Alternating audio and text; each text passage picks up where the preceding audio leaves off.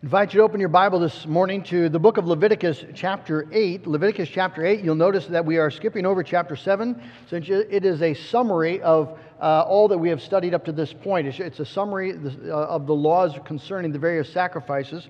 And so we're going to Leviticus, chapter 8, where Aaron uh, and his sons are installed as, as high priests. If you have your Bible, uh, you might just turn back uh, 20 pages, maybe or so, uh, to Exodus 29. And let me just point this out to you quickly. Exodus chapter 29. So the God, uh, Exodus 29 is God's specific commands concerning how Aaron and his sons are to be uh, consecrated and installed as high priests. And if you would read Exodus 29 and then read Leviticus 8, you'll see that Leviticus 8 is exactly what God commanded in chapter uh, Exodus chapter 29. So this is what we're reading now is the fulfillment of what God had commanded Moses. And as we read through chapter 8, you'll notice those words popping up as the Lord commanded Moses, as the Lord commanded him. And uh, it's referring there to Exodus chapter 29. So let's give our attention then to Leviticus chapter 8, and we'll read the chapter in its entirety.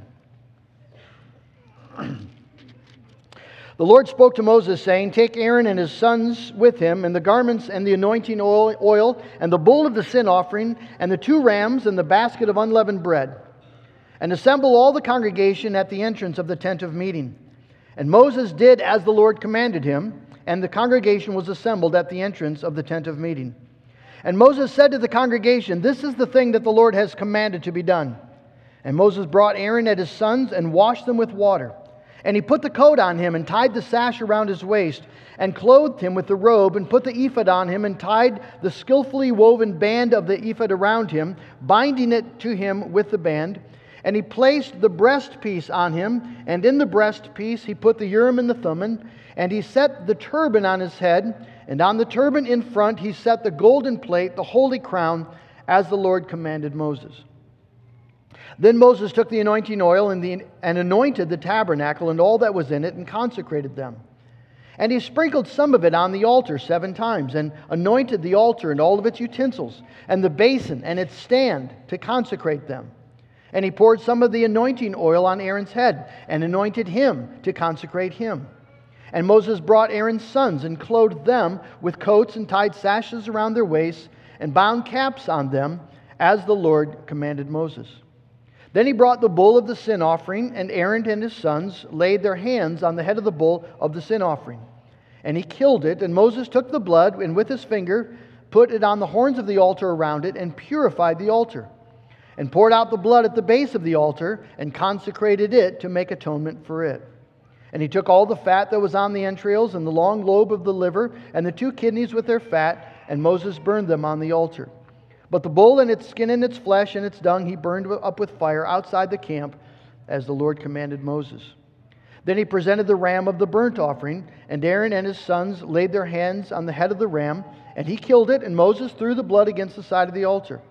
He cut the ram into pieces, and Moses burned the head with the pieces and the fat. He washed the entrails and the legs with water, and Moses burned the whole ram on the altar. It was a burnt offering with a pleasing aroma, a food offering for the Lord, as the Lord commanded Moses. Then he presented the other ram, the ram of ordination. And Aaron and his sons laid their hands on the head of the ram, and he killed it. And Moses took some of its blood and put it on the lobe of Aaron's right ear, and on the thumb of his right hand, and on the big toe of his right foot. Then he presented Aaron's sons. And Moses put some of the blood on the lobes of their right ears, and the thumbs of their right hands, and on the big toes of their right feet. And Moses threw the blood against the sides of the altar. Then he took the fat and the fat tail and all the fat that was on the entrails and the long lobe of the liver and the two kidneys with their fat and the right thigh. And out of the basket of unleavened bread that was before the Lord, he took one unleavened loaf and one loaf of bread with oil and one wafer and placed them on the pieces of fat and on the right thigh. And he put all these in the hands of Aaron and in his, the hands of his sons and waved them as a wave offering before the Lord. Then Moses took them from their hands and burned them on the altar with the burnt offering. This was an ordination offering with a pleasing aroma, a food offering to the Lord. And Moses took the breast and waved it for a wave offering before the Lord. It was Moses' portion of the ram of ordination, as the Lord commanded Moses. Then Moses took some of the anointing oil and of the blood that was on the altar and sprinkled it on Aaron and on his garments and also on his sons and his sons' garments. So he consecrated Aaron and his garments and his sons and his sons' garments with him. And Moses said to Aaron and to his sons, Boil the flesh at the entrance of the tent of meeting, and there eat it, and the bread that is on the basket of ordination offering, as I commanded, saying, Aaron and his sons shall eat it. And what remains of the flesh and of the bread and the bread you shall burn up with fire. And you shall not go outside the entrance of the tent of meetings for seven days until the days of your ordination are completed, for it will take seven days to ordain you. As it has been done today, the Lord has commanded to be done to make atonement for you. At the entrance of the tent of meeting, you shall remain day and night for seven days, performing what the Lord has charged, so that you do not die, for so I have been commanded. And Aaron and his sons did all the things that the Lord commanded by Moses. Let's ask the Lord's blessing. Father, we just come to a text today that is full of uh, such good things, and uh, yet, Lord, um, we need your Holy Spirit to understand it. And so we pray you would, you would give, it, uh, give us that blessed Spirit now, and we give you the thanks in Jesus' name. Amen. Well, uh, I'm, I'm excited about the text this morning because it's a text about identity. And identity is one of the most uh, transformative powers uh, in your life. The reality is that uh, we live um, or are molded, our lives are molded very much along the lines of our self perception. How you think of yourself uh, has an incredible influence upon how you actually live your life. I want you to imagine that you worked in a large factory on the assembly line, maybe a GE factory, you're, uh, you're punching out dishwashers or something like that. And you have a very menial task on the assembly line. It requires very little of you. Uh, and day in, day out, you just show up in your blue jeans and t shirt and sneakers and you, you do your job. Well, what would happen if tomorrow morning, when you uh, went into work, uh, quite uh, suddenly and very unexpectedly, um, the, uh, some people came and uh, said, You've just been promoted to the office of CEO? And um, you thought it was a joke, but they, they took you up to the, the top floor and showed you this gorgeous new office overlooking the city. And um, they, they laid out the new salary, and it was, it was stunning.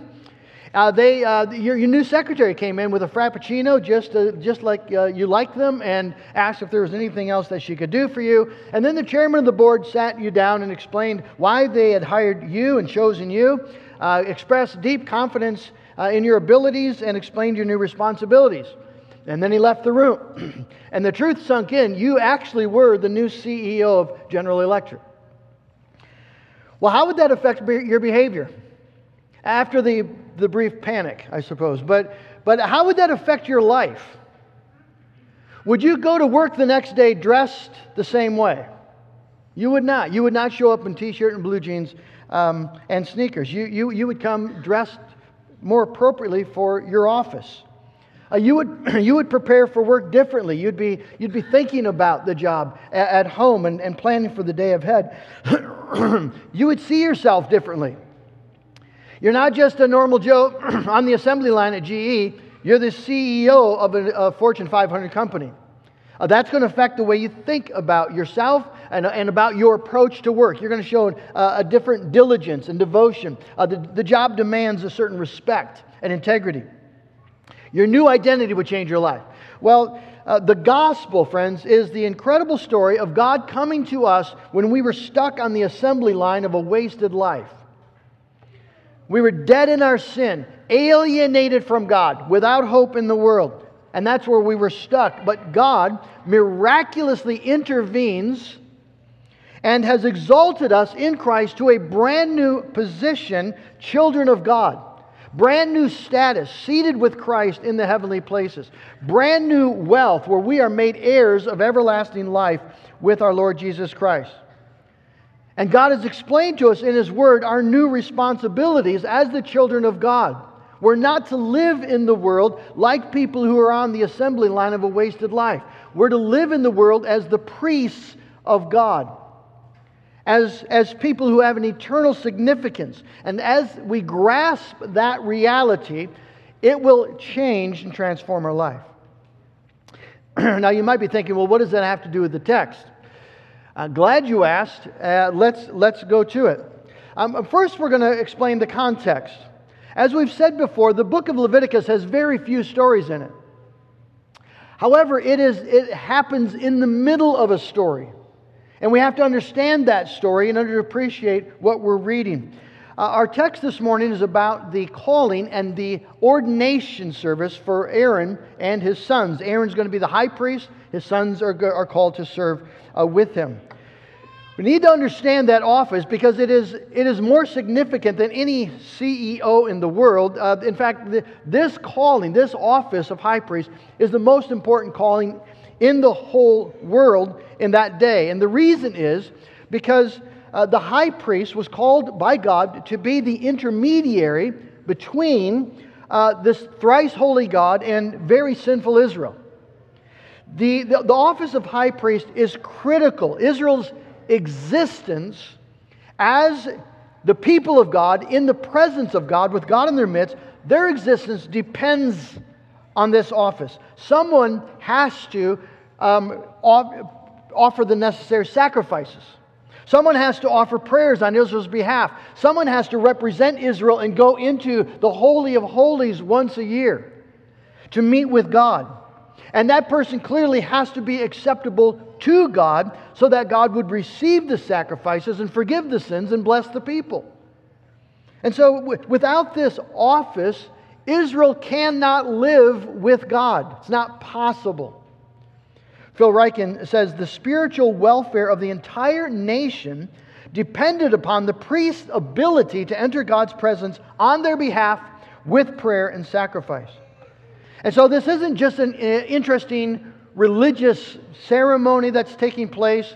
For Israel, this is life and death. This determines whether they get to remain in the presence of God or not. You could argue easily that Adam and Eve were kicked out of the garden for lack of a high priest. There was no one to intervene, intercede, no mediator, in a sense, between them and holy God, and so they had to be removed. Well, Israel, if they're going to live in the presence of God, this office is absolutely essential. They don't have access to God apart from the high priest.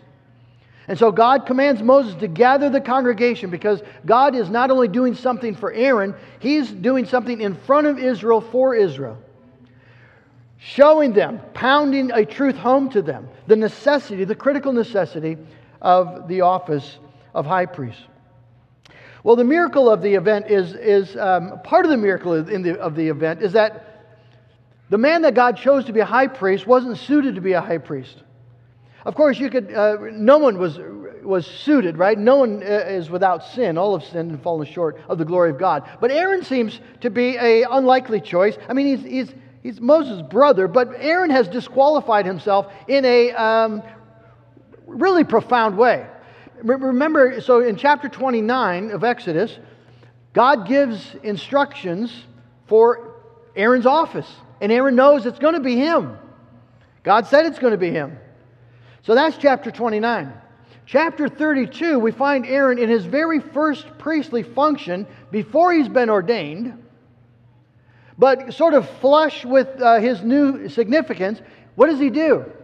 He leads Israel in the idolatrous, perverse worship of the golden calf. That's Exodus chapter 32.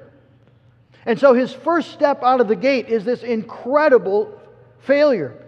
And when Moses comes down from the mountain, he comes right to Aaron. What did they do to you that led you to do this? And if you remember Aaron's response, he said, Well, you know how wicked these people are. And they came and they, we just thought you had died. And so they, they wanted to have a worship service. So I said, Well, you know, give me your gold. And so they did. And I just threw it in the fire. And shazam, out came this calf. At that moment, right, if, if there was just justice, Aaron should have dropped dead. As we're going to see, his two sons drop dead in chapter 10 of Leviticus. But God does not uh, destroy Aaron, doesn't judge Aaron. He's rebuked, but here he's, he's made a high priest. Why is this man made a high priest? Interesting, one of the commentators pointed out that the, uh, uh, a very, very close parallel to, to this would be Peter's denial of Jesus Christ, right? Jesus said, Peter, you're going to be the rock. And, uh, and uh, you're going to be, you're going to be my apostle. And, and Peter's first step out of the gate is to say, May God damn me if I ever knew the man. And yet, God chose and continues to use Peter. Why? Well, the point is, of course, that our relationship with God is going to be a relationship of sheer unmerited grace.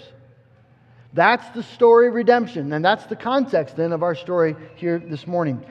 Let's look together at the ceremony. Again, as I said, this is uh, in chapter 8 here. It's almost ver- word for word what you read in chapter 29. We're not going to go through it in Exodus 29. I'm not going to go through this chapter verse by verse, but I do want to point out the five major portions uh, of the ceremony so that we can just get it clear in our mind. Um, there's washing, there's clothing, anointing, sacrificing, and eating, eating a meal. And so let's look at those things uh, together. This is a part of now God consecrating Aaron and his sons. To consecrate is to dedicate to the service. So Aaron and his sons are going to be, uh, they're really being made part of the tabernacle furnishings. They belong to God and are holy to God in the same way. The first step is the washing. So Aaron and his sons are brought forward and they are washed because they're dirty, not physically, but spiritually. This is a sign of uh, what men are like in God's sight. And so, and so they're ceremonially washed. Then Aaron is clothed in the specific royal robe of the high priest. Uh, you can read Exodus 28, and it'll explain there the very intricate detail God gave for uh, these clothes. Just like God gave intricate detail for the tabernacle, now God gives intricate detail for the clothing, and these clothes are now put on Aaron the high priest. And this clothing, it's very, very beautiful. It's to reflect the beauty of holiness, it's to re- reflect the status of Aaron as high priest and the fact that he's been set apart for the service of God. Then you have the anointing. Anointing is not something that we're very uh, that we're that familiar with but it is, uh, it's an act of God where God sets apart a person for a special task. So uh, when God called David to be king, this young boy sends Samuel, Samuel anoints him with oil. Prophets would be anointed. Uh, anointing signifies the filling of the Holy Spirit, which is necessary to, uh, to accomplish the task. So it's an equipping of the Spirit so that they can fulfill the task that they've been called to do. Um, and in this anointing, now notice it wasn't just Aaron and his sons, but it was everything in the tabernacle. Everything gets anointed. Everything in this is in this sense is being consecrated to God. These things all now become sacred things. Boys and girls, if you have toys and maybe uh, your, your little brother or sister is, are confused about what toys are their toys and what toys are your toys. So maybe you take a, a marker and you put your name on your toys. Okay? Designating these are my toys, devoted to my playing time, right? They belong to me. Well, that's what God is doing in anointing. He's saying, This all belongs to me. Sacred things that are mine in a unique and special way. So, so the, the tabernacle, the altars, uh, every, the, the, the, the laver, and Aaron and his sons, all of it, God says now, belongs formally to the worship and service of God. They're no longer part of the common world. They've been set apart from the common and made holy. And then there are three sacrifices that need to be offered the sin offering, the burnt offering, and a special ordination offering. Now, we've studied the first of these two already, so I'm not going to take a lot of time. But the sin offering, remember, is a purification offering, a consecration offering. And so the bull is, is taken, and, and, and uh, Aaron and his sons put their hands on its head. The bull is, is killed, and uh, it is offered up as a sin offering, a purification offering. Then we have the burnt offering, the offering um, where the whole bull is, is, is put on the altar and the entire bull is consumed, a food offering and belonging entirely to God. Commentators say this is an offering of, of dedication where it, it all goes to God as a sign that we belong to God, and Aaron and his sons now belonging to God, body and soul. And then the special ordination offering representing sanctification. And this time, blood is not just splashed up against the altar, but Moses takes blood and puts it on the right earlobe and on the right thumb and the right big toe, the right side being the side of dominance and power. And the, the point simply is that the, the tip of the ear is being sanctified now so that the ear can hear the word of the Lord. and, and, and, and be engaged in the work of the Lord, hear the confessions of the people. This ear now belongs to God. And, and uh, the, the thumb, right? The hand now is sanctified to, to do the sacrifices, to, to offer up the incense, to do the work of God. And the feet are sanctified to walk in holiness. And so the three sacrifices are then performed. And then we have the fifth part, which is a meal. Uh, Aaron and his sons are commanded to stay there in the tent of meeting, there in the courtyard, and to eat a meal um, a fellowship meal where, where Aaron and his sons, in a sense, eat with God. They commune with God, fellowship with God in an intimate setting. This is a visible sign that, uh, of God's full acceptance of Aaron and his sons now that they have been consecrated and made holy to the Lord. It's a very significant part of the ceremony. And, and, and this now is to continue, if you noted, for seven days. So you don't just do this and you're done the whole thing uh, happens again tomorrow, and then again the next day, and then again the next day for seven days. It's a big deal. It's a lot. It's um, it's a whole week. Why a week? Well, God, in a sense, is beginning a new creation. Seven days, Lord made heaven and earth and all that is in it. Six days, seventh day He rested. Now we're going to have now we're going to have a week devoted to a new creation as God gathers Israel and is pointing forward to, um, to a new heaven and a new earth as God gathers his people together in Christ. And so that's the ceremony uh, of ordination. What is it, what is this, what's the significance of it?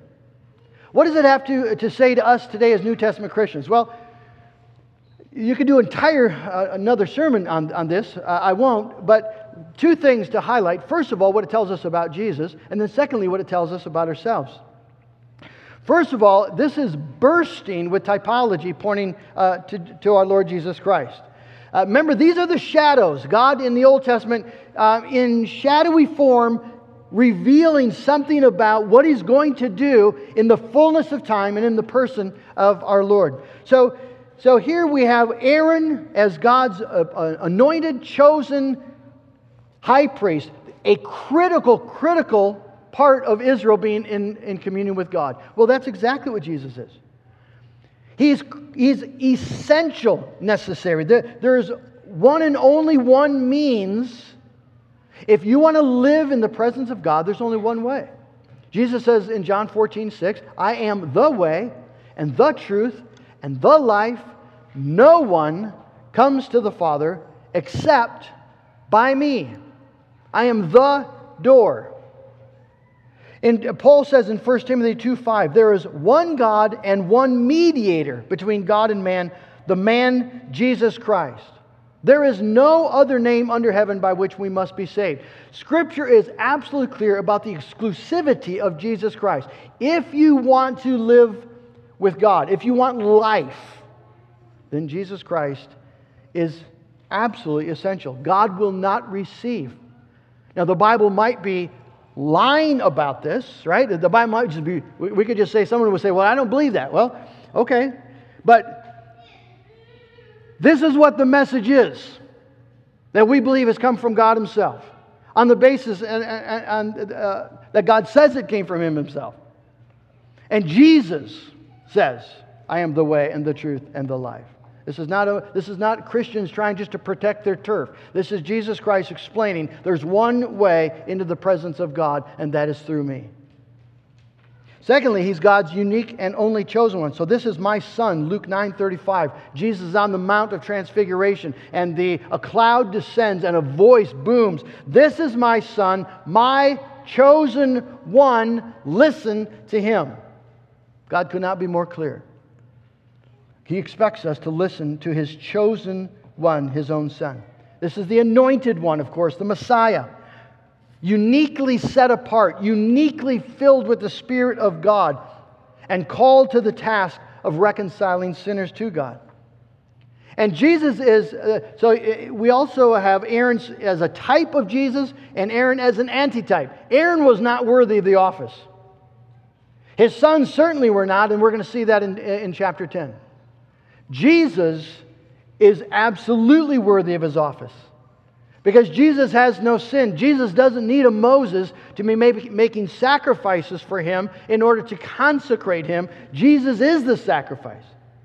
Jesus is the perfect man, the man and God who is worthy to enter into the very most holy place of heaven itself and there to offer a sacrifice that actually removes our sin.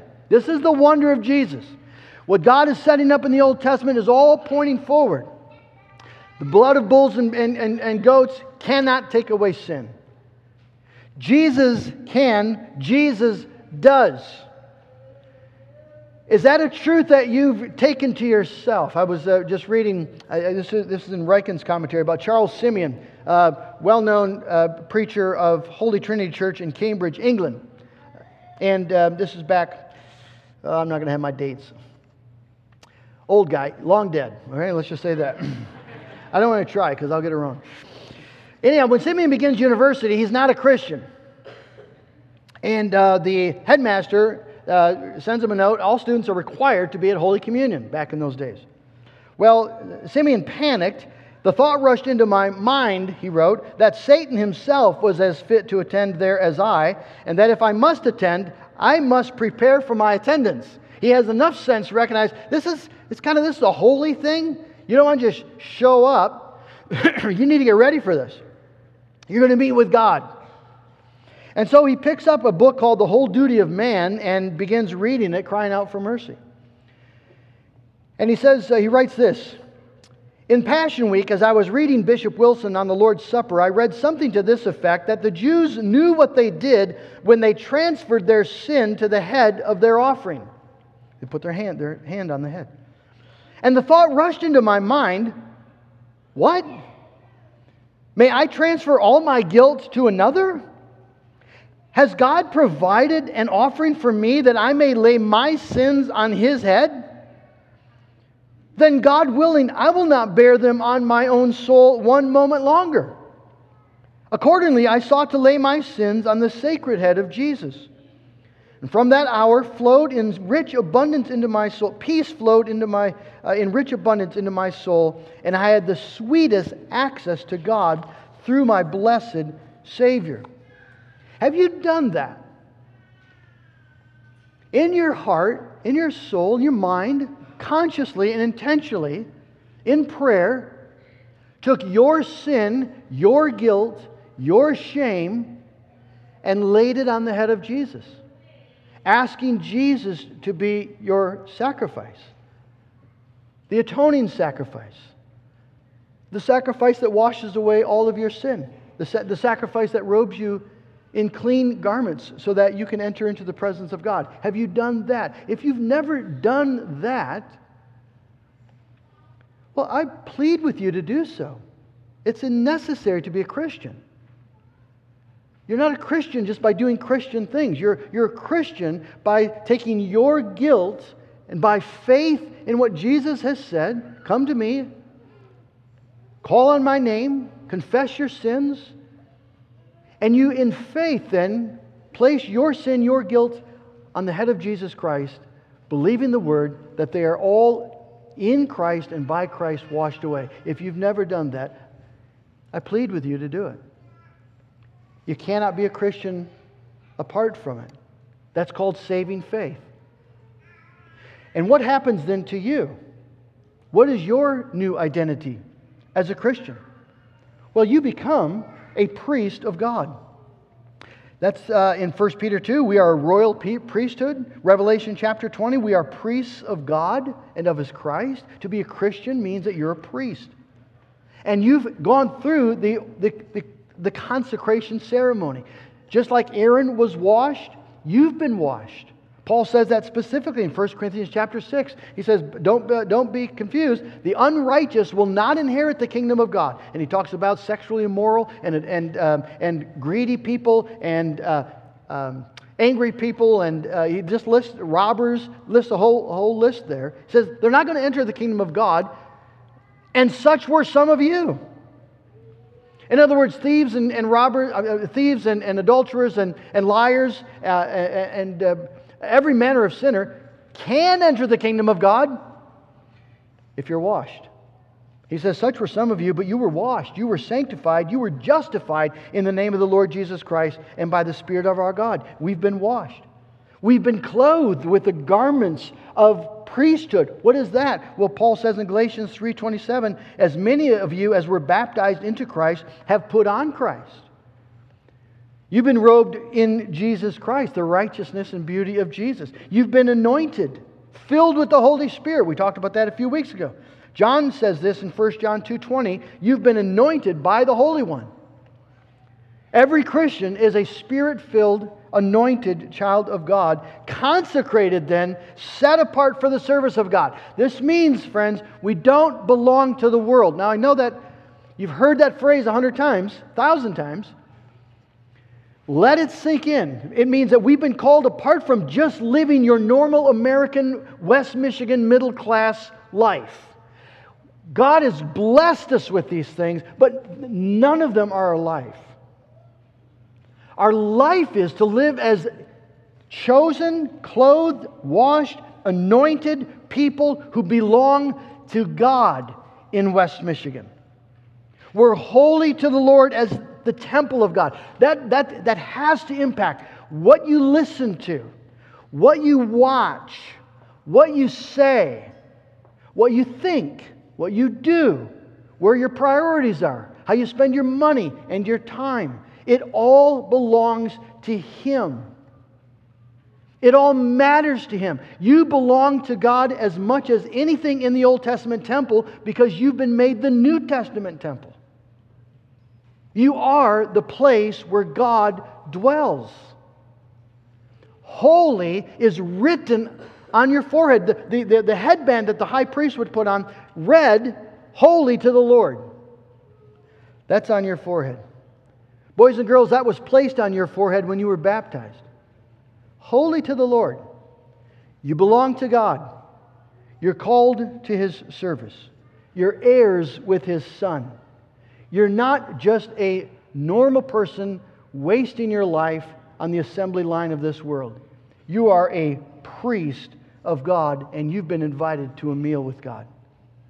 This is a table, this is a meal that God gives to us as a sign, a visible sign of God's full acceptance of everyone who's been washed in the blood of Jesus Christ and consecrated to be a priest. And God invites you then, if, if, if that's you, if you've professed your faith in Jesus Christ, God invites you this morning to a priestly meal where we sit down and we commune with our God, looking forward to all that is yet to come. And let these truths and this meal, friends, seal the reality of who you are as a Christian. And if you're not a Christian, then I just beg with you to make that right. Make yourself right with God through the Lord Jesus Christ as you confess your sin. We ask this morning that, uh, that those who come, we invite you to come. If you're a member of, of, of the, the church of Jesus Christ, you've submitted to the elders of Jesus Christ, and you're seeking to walk in a Christian life. If, you, if, if you're living in unrepentant sin, well, don't take the holy things of God lightly. If you're living in unrepentant sin, friend, today would be a time to let the, table, let the, let the elements pass and take time to think about where you are with God and to repent. But let's let these truths that we just read about, heard about, let's let these truths become the realities that transform our life. Amen. Oh God in heaven, we were amazed that you would call us to be your priests, that you would call us to the holy service of worship and adoration. We're amazed, Lord, for we are sinners, every single one of us, and justly deserving condemnation.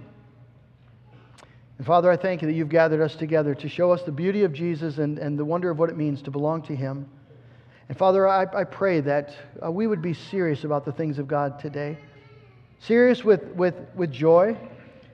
Uh, but Lord, that these, these things would be evidently holy to us as we participate in the table of the Lord this morning. I pray, Lord, we could do so with, with, with gladness as those who've been washed in the robe of Christ, in, in the righteousness of Jesus Christ, in the blood of Christ. And I pray, Lord, that this morning, if there are any here who, who've not yet, Lord, come to Christ and laid their sins on the head of Jesus, that, Lord, today would be a day where um, they would do so by the power of the Holy Spirit and be saved.